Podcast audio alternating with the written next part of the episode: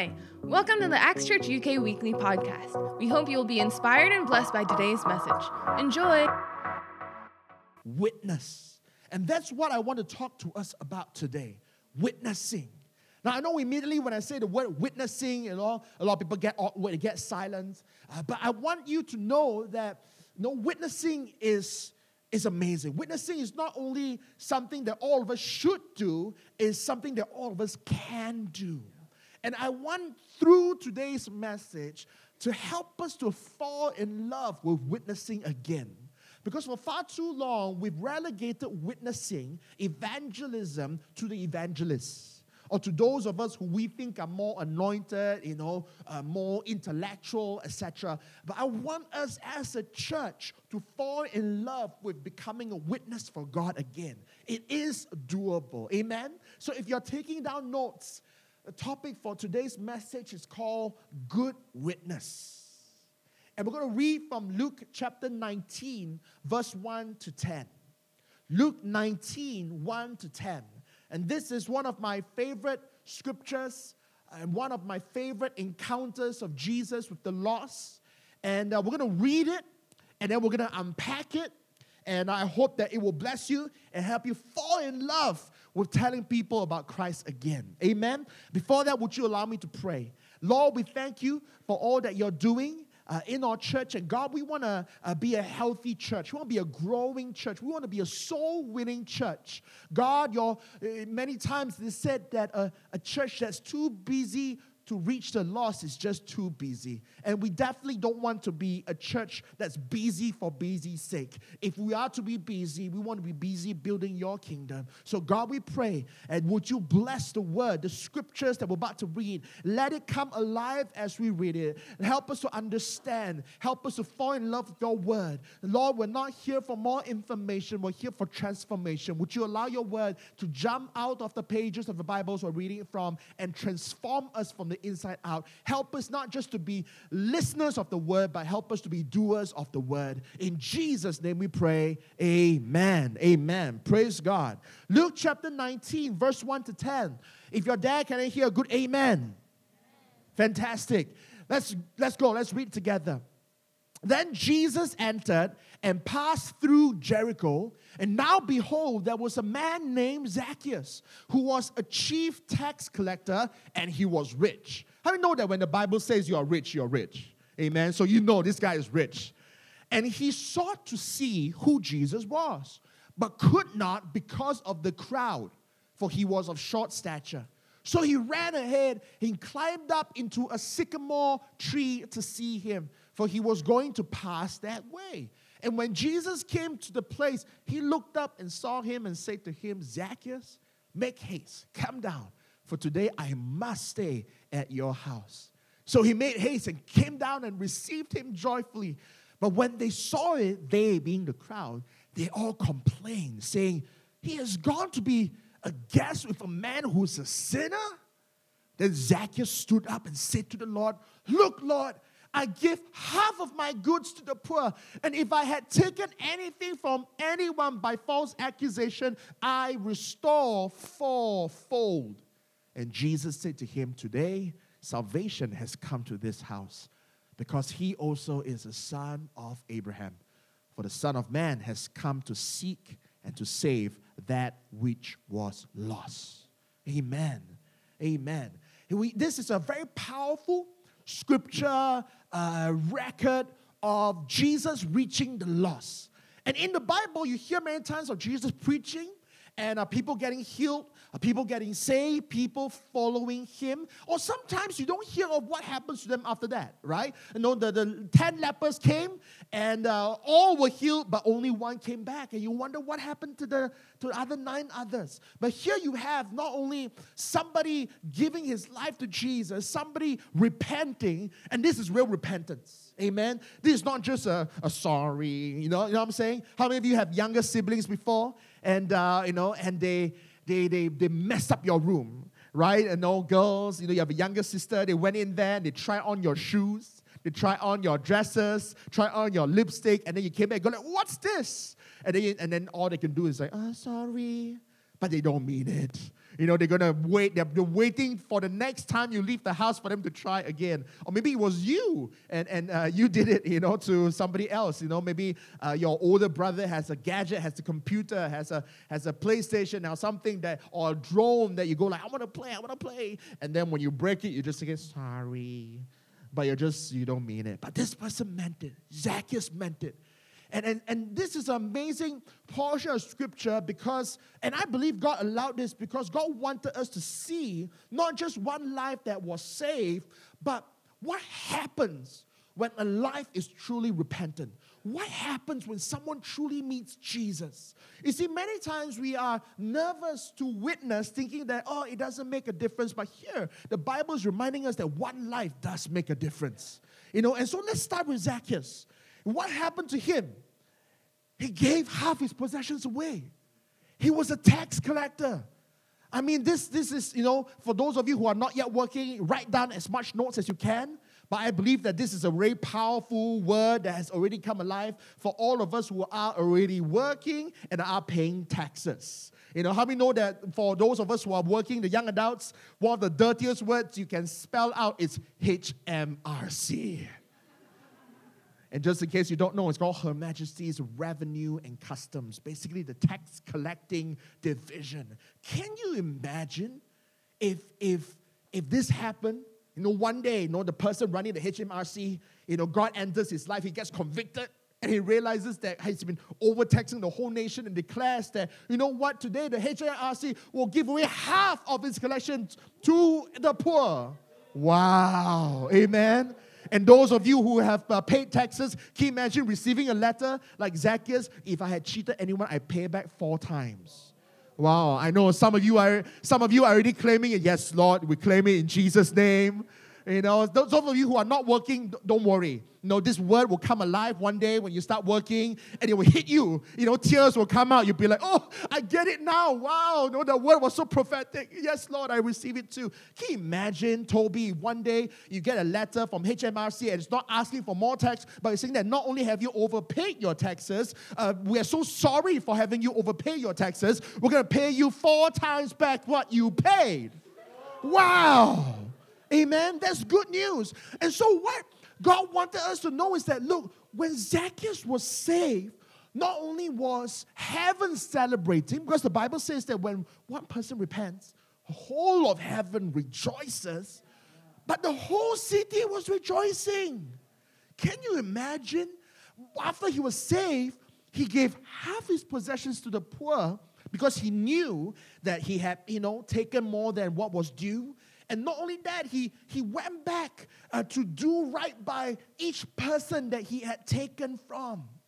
And so, can you imagine when one life is saved, not only was there spiritual restoration, there was financial restoration. There was, you know, judicial restoration. Because not only was there enough money to go around now, there was justice. Those that had been wrongfully picked on had it restored. Not just restored, but restored with interest. So, can you imagine one life saved and an entire city transformed? I'm going to say it one more time one life saved, an entire city transformed. Can I speak that into all of us here? Not only is this the potential of Zacchaeus' transformed life, but this is the potential of our transformed life as well. You know, when God saved you, He didn't just save you and added one more to heaven. He saved you, and one more city has the potential to be impacted. One more family has the potential to be impacted. Can you imagine the celebration? Not only was there heaven celebration, but there was celebration in Jericho that night because guess what? There was no poor family that night. There was no crying babies that night because there was not enough food. Why? Because Zacchaeus gave half his possessions away. Can you imagine if one of the richest people in the world, like the Amazon boss, Jeff Bezos, gives half of his possession away?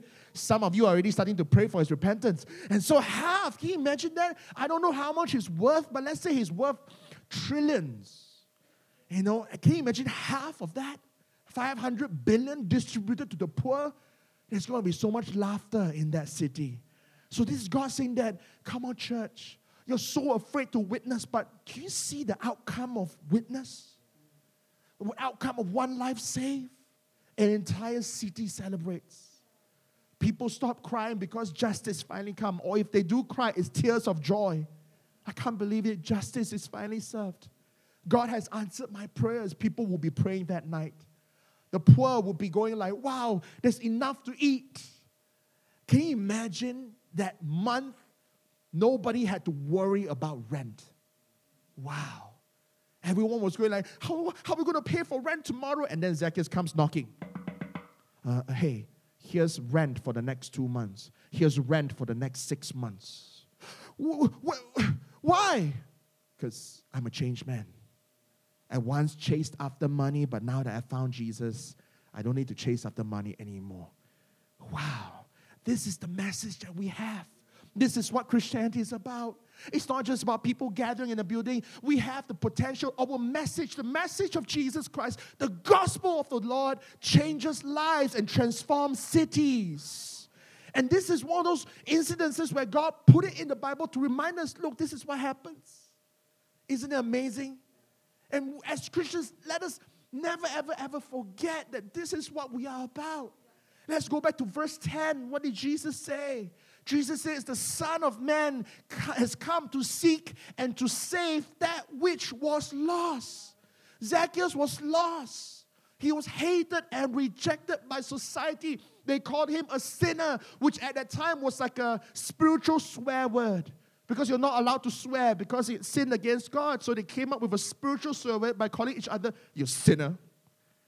And so he was called a sinner hated, rejected, thought he was lost. One encounter with Jesus, he was saved. This is what we're about. We're here to seek and save. As Christians, we're here to seek and save. If our Lord and Savior is about seeking and saving, as His followers, we are about seeking and saving. Can you imagine? This is what Jesus came to do. The Son of Man came. When I read this, I'm, I'm humbled again. God, you came. You left the comfort of heaven heaven. And you came to earth. You had to be tied down to mortality. Can you imagine Jesus coming and having to experience things like hunger, sweat, pain? He who spoke the word into existence. Because the Bible says that Jesus is the word of God, right? John says that in the beginning there was the word, the word was with God, and the word was God. And so when he says that let it be done, let it let there be light, it was God, Son, Father, Son, Holy Spirit working in tandem. But can you imagine the Son came, left the majesty of heaven, the beauty of heaven, and came. And he had to be born.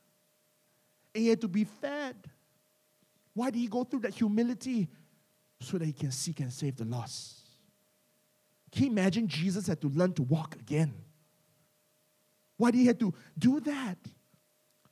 He learned to walk again so that he could walk out there and seek and save the lost. Think about it for a while. He who could walk on water learned to walk for our behalf, for our salvation. He who spoke the word into existence had to learn to speak so that we could hear the good news. This is what Jesus is about, friends. And as a church, we're going to fall in love with being a witness all over again. Amen. You know, recently when I was in Botswana, I was reminded of this again the power of one transformed lives. Like I said, Botswana is a country of great potential, but with a complicated history. And please pray for, you know, Pastor Lazarus because, you know, some of the counseling cases that he deals with is so much more advanced than what I had to deal with. Uh, and uh, so recently, I had a chance to talk to someone at camp. And this person had, you know, recently given his life to Jesus and he's transformed his way. He's, he's turning away from his old living. And he's saying that, you know, Pastor, uh, before this, uh, I, I, I lived a very messed up life. You know, I, I was, you know, chasing money and I was, you no, know, just treating women like playthings. And he, he said to me, in all honesty, No, Pastor, uh, uh, I have at least uh, uh, one child that I know of. I'll be like, Oh, wow. I've never heard anyone say that before, but okay. Have at least one child that I know of. Yeah, but that's my old life. And now I want to start over a new life. And he started sharing with me that what he hopes to do. He said, that, you know, I, I want to do right. I, I, that was the wrong lifestyle, but I want to do right. I might not have the right to go up to that person and go like, hey, marry me, but I, I'm going to support that child. I'm going to be there for that child. You know, I'm going to stop chasing money, but I want to be a good role model from now onwards, he says. I'll be like, wow, brother, share with me. He says, yeah, because, you know, in, in, Africa, we, we, we are a fatherless generation. And, and I, you know, he said, I came from a family where I didn't know my father. And I didn't realize that now I, if I didn't know Jesus, I would have just continued perpetuating that culture. But now that I know Jesus, I want to change this. I want to be a role model, not because I have made it, not because I am perfect, but because I have messed up. But Jesus can still use a messed up like me. And he started sharing me his, his dreams to want to, you know, create an organization that would you know, look out for young boys because many times there are programs for young girls and women empowerment, and that's good. But he says sometimes the boys are left behind. The, the women are becoming superwomen, but then the boys are left behind. And I want to do stuff, maybe a, a program that you can gather other men and we can be older brothers to the younger boys and teach them and give them a good role model because he said that growing up in Africa in the black culture, we don't have a lot of good role models. Our role models, you know, he said, I used to look at the rap stars as role model because I was poor and they were rich they were successful. And there are women around them and gold chains around them and Maseratis and sports cars. And I wanted to be like that but now I found Jesus. I realized that's not a good role model. I'm like wow brother preach it. And he says, on the other hand, we you know even in if it's not entertainment, then even in politics, we don't have good male role models because a lot of politicians are you know either dictators or or, or you know dif- doing different things that don't leave a good legacy. So it's either power in any means necessary, kill if you have to to be on top, or you know wrap your weight on top, and money is king and women are things. But I want to be different. He asked me, Pastor, do you think that's possible? And I look to him and I go like, you know, brother, I just feel the prophetic spirit coming over me. I want to declare this word over you. No, the world has repentance stories. But I declare that God will create within you a redemption story. Because repenting is one thing, redemption is saying that, yes, I've messed up, but God has used my mess. I've overcome my mess. And now my mess becomes a message to help other people that there is hope because the Son of Man came to seek and save the lost. Can I declare that over our church as well? Amen. This is our message as well. It's not the, the being a witness for Christ. It's not about going out there and condemning people. It's about being a witness to who Christ is and being a part of that redemption story. You know, can, can would you do, do you feel like your heart's beating a bit faster now, church? Like you're falling in love witnessing again because now you see one life? Amen. Sometimes we the lie the enemy is this that, that oh no, if you only reach one person, it's not good enough. You're not going to reach thousands. No, one life. Jesus reached one life and then entire city was transformed. Can you imagine if we all reach one life? Amen. Don't underestimate the one life. You are that one life. You have it in you. The person sitting next to you is that one life. The person sitting next to you at work is that one life. The person that your, your, your housemate who doesn't know Jesus is that one life. Amen. Your classmate is that one life. Amen. Would we say, God, God, use me, use me. God, I want to write redemption stories for your glory too. Amen. So I want to give us three, three ways uh, to be good witnesses. And these are all modeled out by Jesus. Now that we've seen the impact, the ripple effect of one life. Can you imagine if all of us go out there and reach one life? Wow, the ripple effect for this city. Wow, only one day in heaven we will know the full extent. Amen. Praise God. So I got three points for you. For us to change our way, we gotta maybe start doing it God's way. We gotta start, you know, believing uh, in the power of witnessing again. Maybe what's stopping you is that you're thinking, oh, what's one life? No, one life matters. Uh, but maybe what's stopping you is the next question, which is like uh, you, you feel like you don't know enough. Which brings me to my first point. We gotta, it's not about who you know, sorry, it's not about what you know, it's who you know. Think about it for a while. How did Zacchaeus come to know Jesus? How did Zacchaeus come to know Jesus? Was it some deep theological discussion? Was some deep stuff happening there? No. He just met Jesus, and Jesus said, Hey, I wanna, I wanna eat with you. I wanna hang out with you. He didn't go like, Oh, Jesus, you know, I'm a rich person, you know.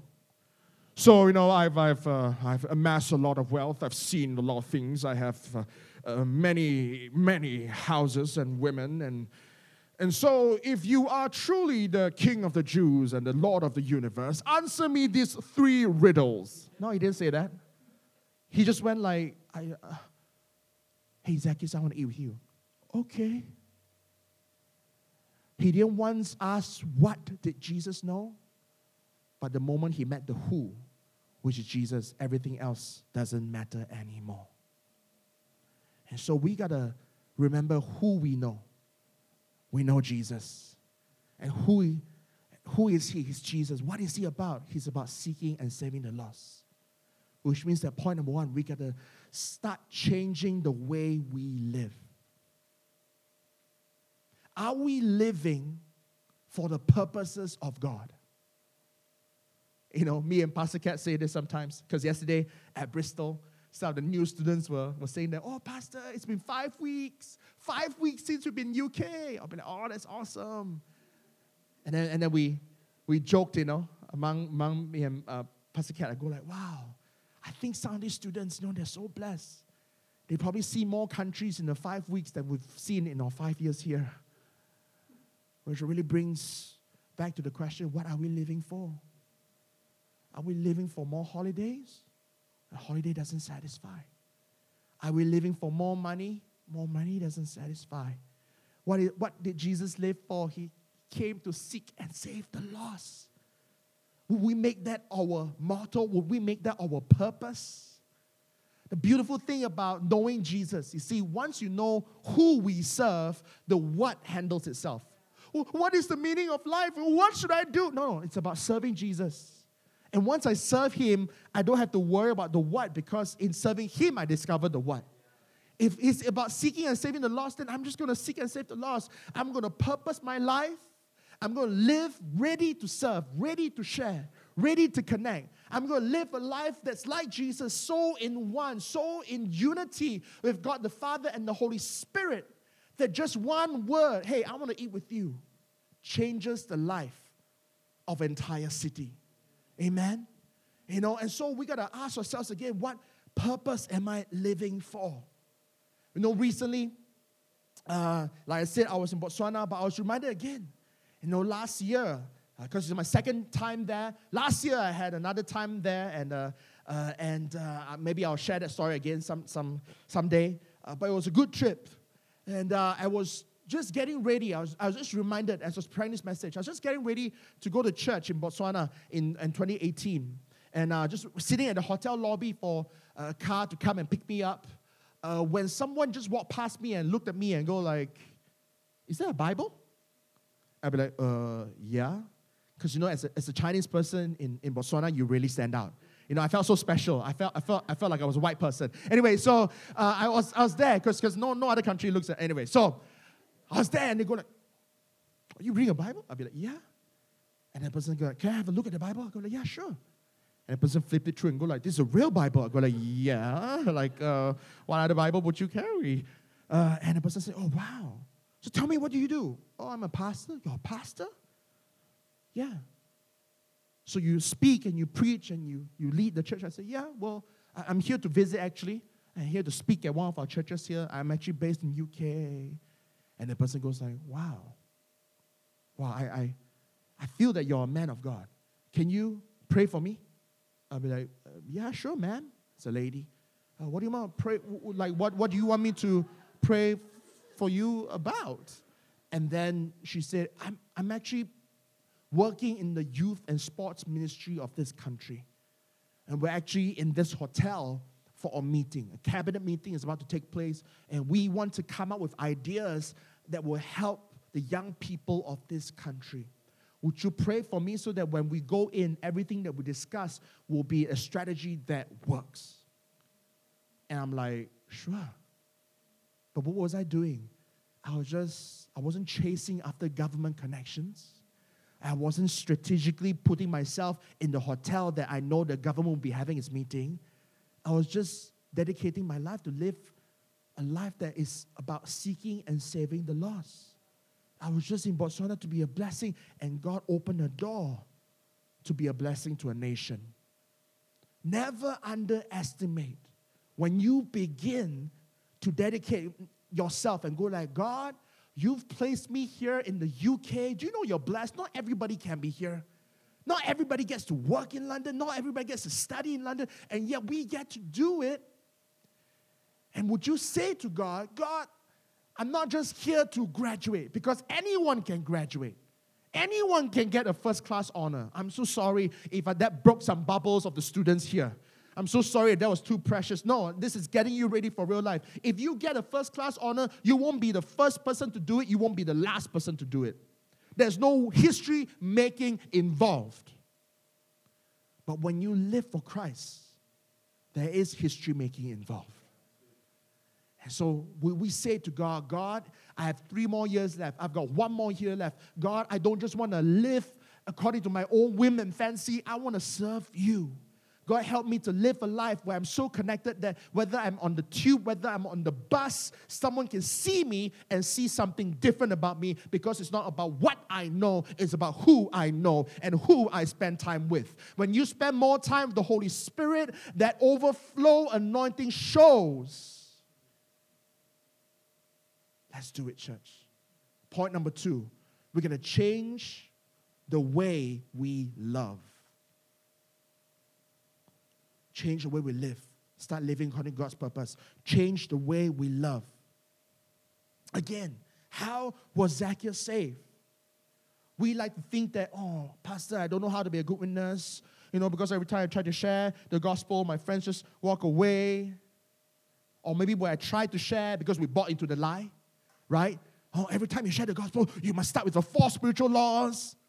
And you must end with them going like, if you don't have Jesus in your life right now, you'll go to hell. And, and, and, throughout the modern world, Christianity is perceived as having one message turn or burn. Get it? Turn to Christ or you burn in hell. Who wants to be a witness? That's not our message. How did Jesus lived, Jesus go like, hey, Zacchaeus, you know? And it felt like almost he was singing like an old Backstreet Boy song. I don't care who you are, where you're from, what you did, as long as you. Anyway, so. But what he did was he just showed love. Zacchaeus was rich, but he was hated. And Jesus looked to him with compassion, Look to him with inclusion maybe if we had a little bit more compassion and inclusion in our lives, we will get to witness more people. Don't just eat with people who agree with you, eat with people. Amen. You know, that's what Jesus did. It wasn't some deep theological discussion that go on. He just go like, hey, Zacchaeus, I see the potential in you. The world might hate you, the world might call you names, but I'm not going to call you names. I'm calling you Zacchaeus. And I'm calling you to come out this tree. We got to hang Zacchaeus. And Zacchaeus just go like, possibly for the first time in his life, he felt so included. He felt so loved. He felt the kindness of God. Could it be that your strategy this week is not more knowledge but more kindness? For all you know, that's what your housemate needs a little bit more kindness, a little bit more compassion, a little bit more inclusion. We got to change the way we love. Amen. Sometimes in church, we think that people got to behave before they're allowed to feel like they belong. Jesus made people belong, and then they changed the way they behave. They changed. Jesus didn't have to go like, uh, so Zacchaeus, now that um, now that I'm eating with you, we gotta we gotta talk about this tax issue. All right, so uh, I, I know, okay, I, I know where you're hiding your money. Do you know that Jesus didn't use that? You know, Jesus could have used some prophetic because Jesus knows everything, right? He could have in, induced some fear and go like, Oh, Zacchaeus, you know, I know where you hide your money. It is behind the third pillow underneath your mother in law's bed because nobody will look there. I know how much exactly. I know how many $50 notes. I know how many coins. You're going to give it all away. But no, Jesus is dead. Let's eat. Let's hang. And that sense of belonging changed his behavior. Point number three let's change the way we lead. Immediately, you're giving me blank places. Huh? Lead. I'm not a leader. Yes, you are. You know what I tell every parent? Uh, in, in doing youth ministry, I meet a lot of parents. And parents always come to me, uh, Pastor, my son is loving your church. Oh, okay. Yeah, he says he goes to your church. Oh, okay. He goes to the evening service. Okay. In Bristol? No, in London. Oh. I'm thinking to myself, thank you for prophesying that we will have an evening service one day. But we don't. See, a lot of parents bring their kids in front of the pastor and go like, Pastor, I, I came out, I really like your church. So I made a decision. My son will go to your church. So from now onwards, make him go what? Make him go. Make him go. Come on, man. You made him. You made him go. Make I made him. We, we can't.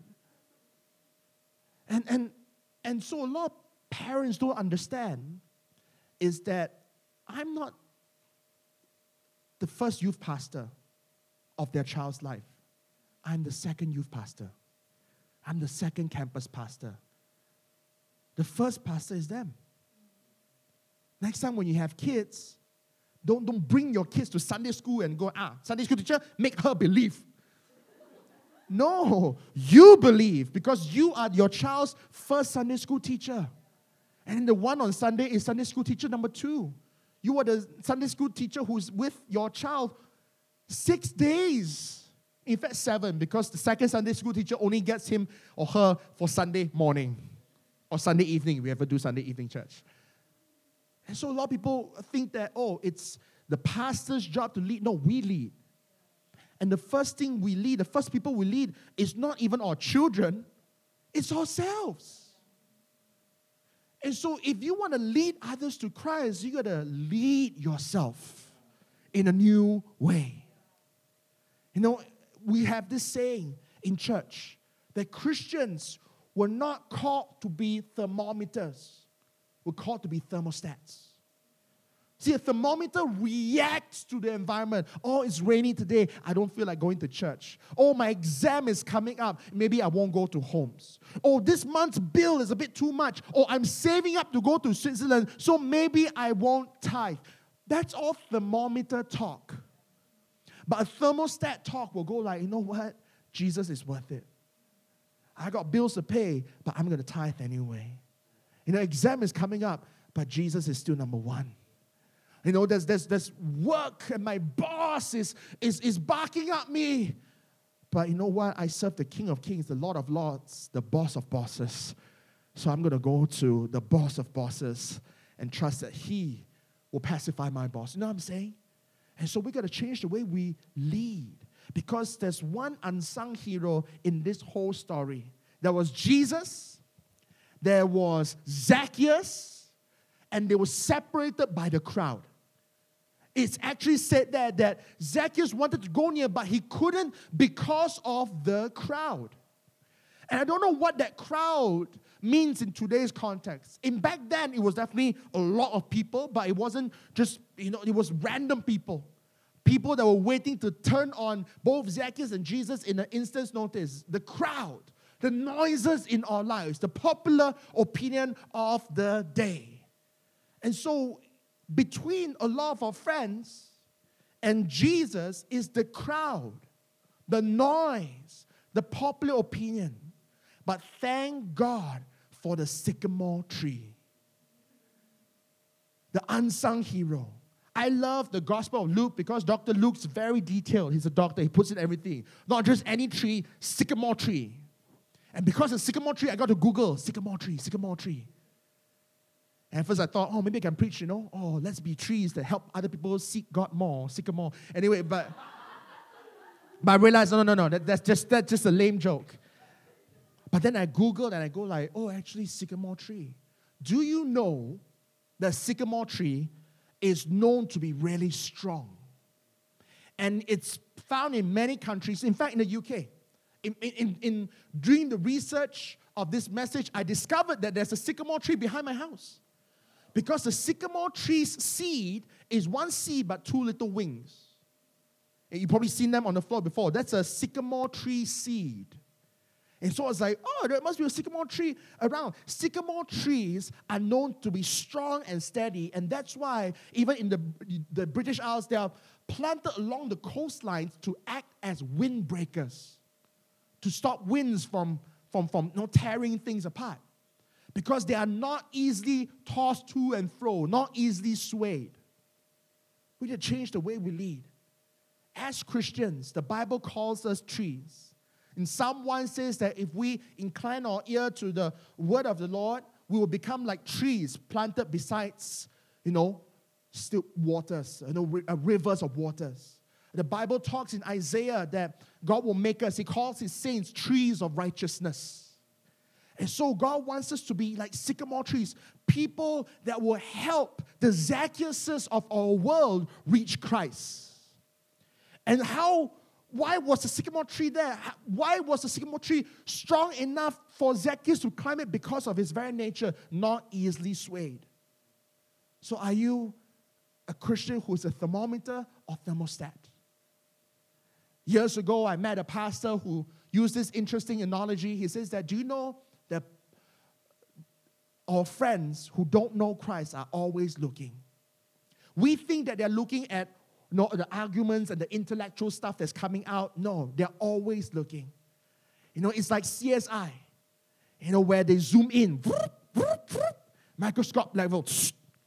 And, and, and this pastor explained to us when I was a student, do you know friends are looking at you with a, CS, with a CSI camera?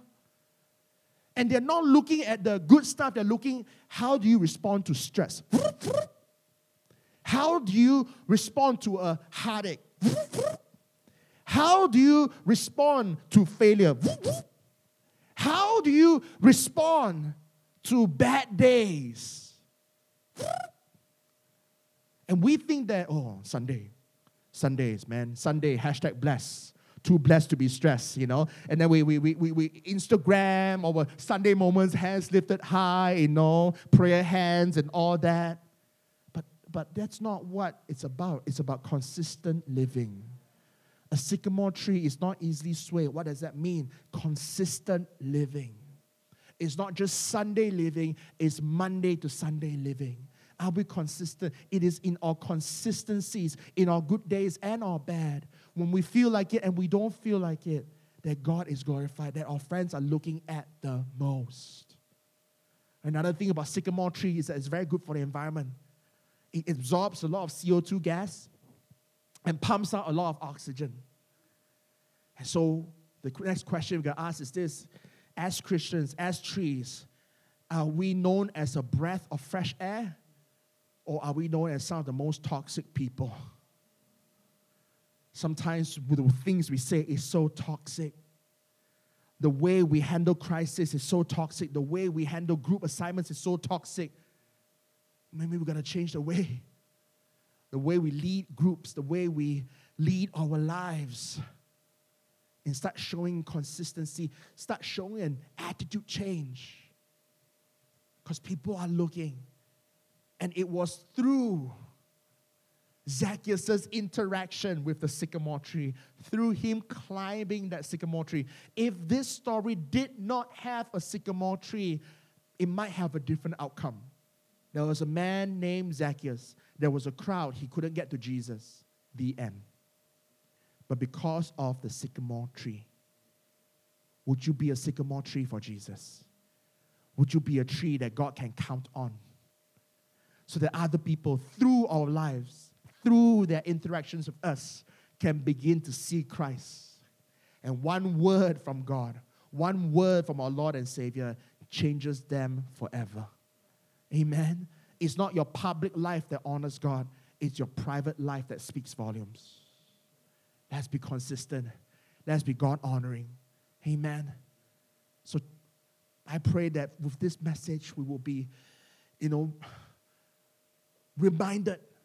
Maybe it's a revelation for some, but reminded that, no, God, I, so much good can come out of one life. How can I keep this good news to myself? God, help me to fall in love with you again.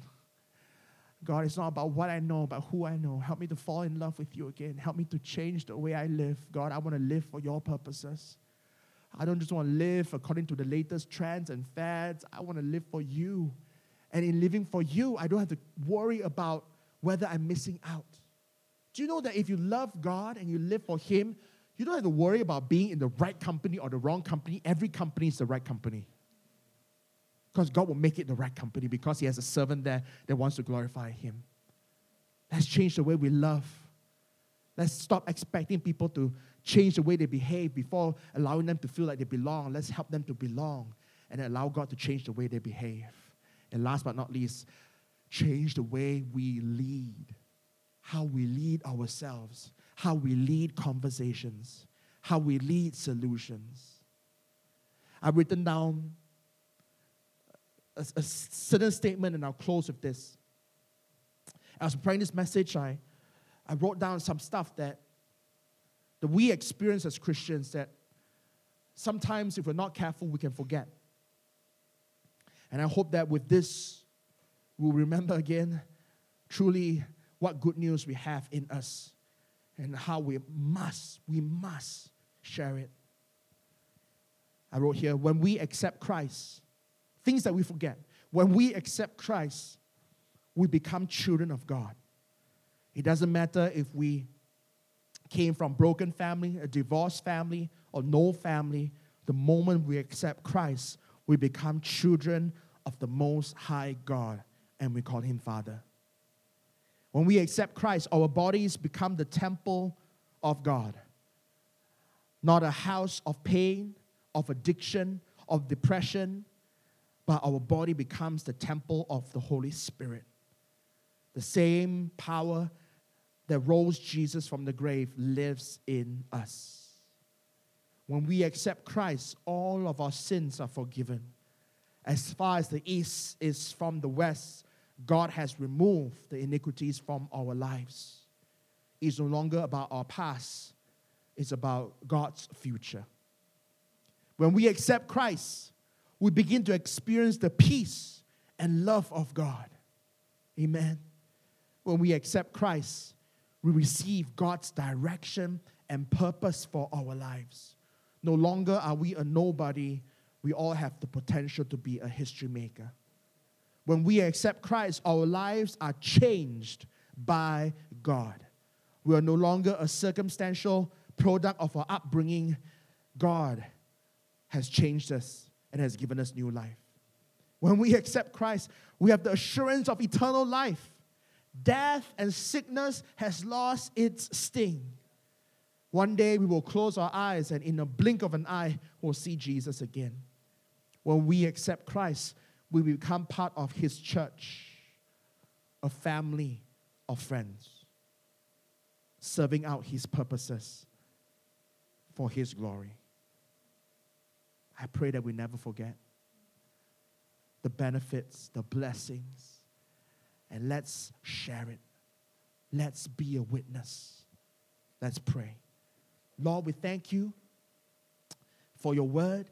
And I pray that, Lord, that we won't just be hearers of the word, but we'll be doers. So, God, right now we commit. Lord, help us to fall in love again with witnessing. God, forgive us when we bought into the lie of the enemy, when we become too afraid, too ashamed. God, you went through all so that we can have the good news. How can we keep it to ourselves? But God, today we also learned that it's not hard, it's not difficult. For far too long, we felt like we are underprepared. But God, it's not about what we know, it's about who we know. And God, we know you. So, God, because that we know you, help us to change the way we live, the way we love, the way we lead our lives. Help us, Lord, to reach that one more for you. Within us is not only potential to reach a city, but within that one life, that one housemate, that one coursemate, is the potential to change entire nation. Help us, Lord, to have the big picture in mind. Help us to be excited about the good news again and the Great Commission. In Jesus' name we pray. Amen. If you've been touched by today's message and would like to invite Jesus into your life, why don't you join me in saying this prayer? Lord Jesus, thank you for paying the ultimate price for my sins by dying on the cross for me. I receive your love and forgiveness and eternal life by faith. Come into my heart and life and be my Lord and my Savior. Fill me with your Holy Spirit. In Jesus' name, amen. Thanks for tuning in today. We hope that you've been blessed by today's message. For more information about Acts, you can check out www.actschurch.uk. God bless.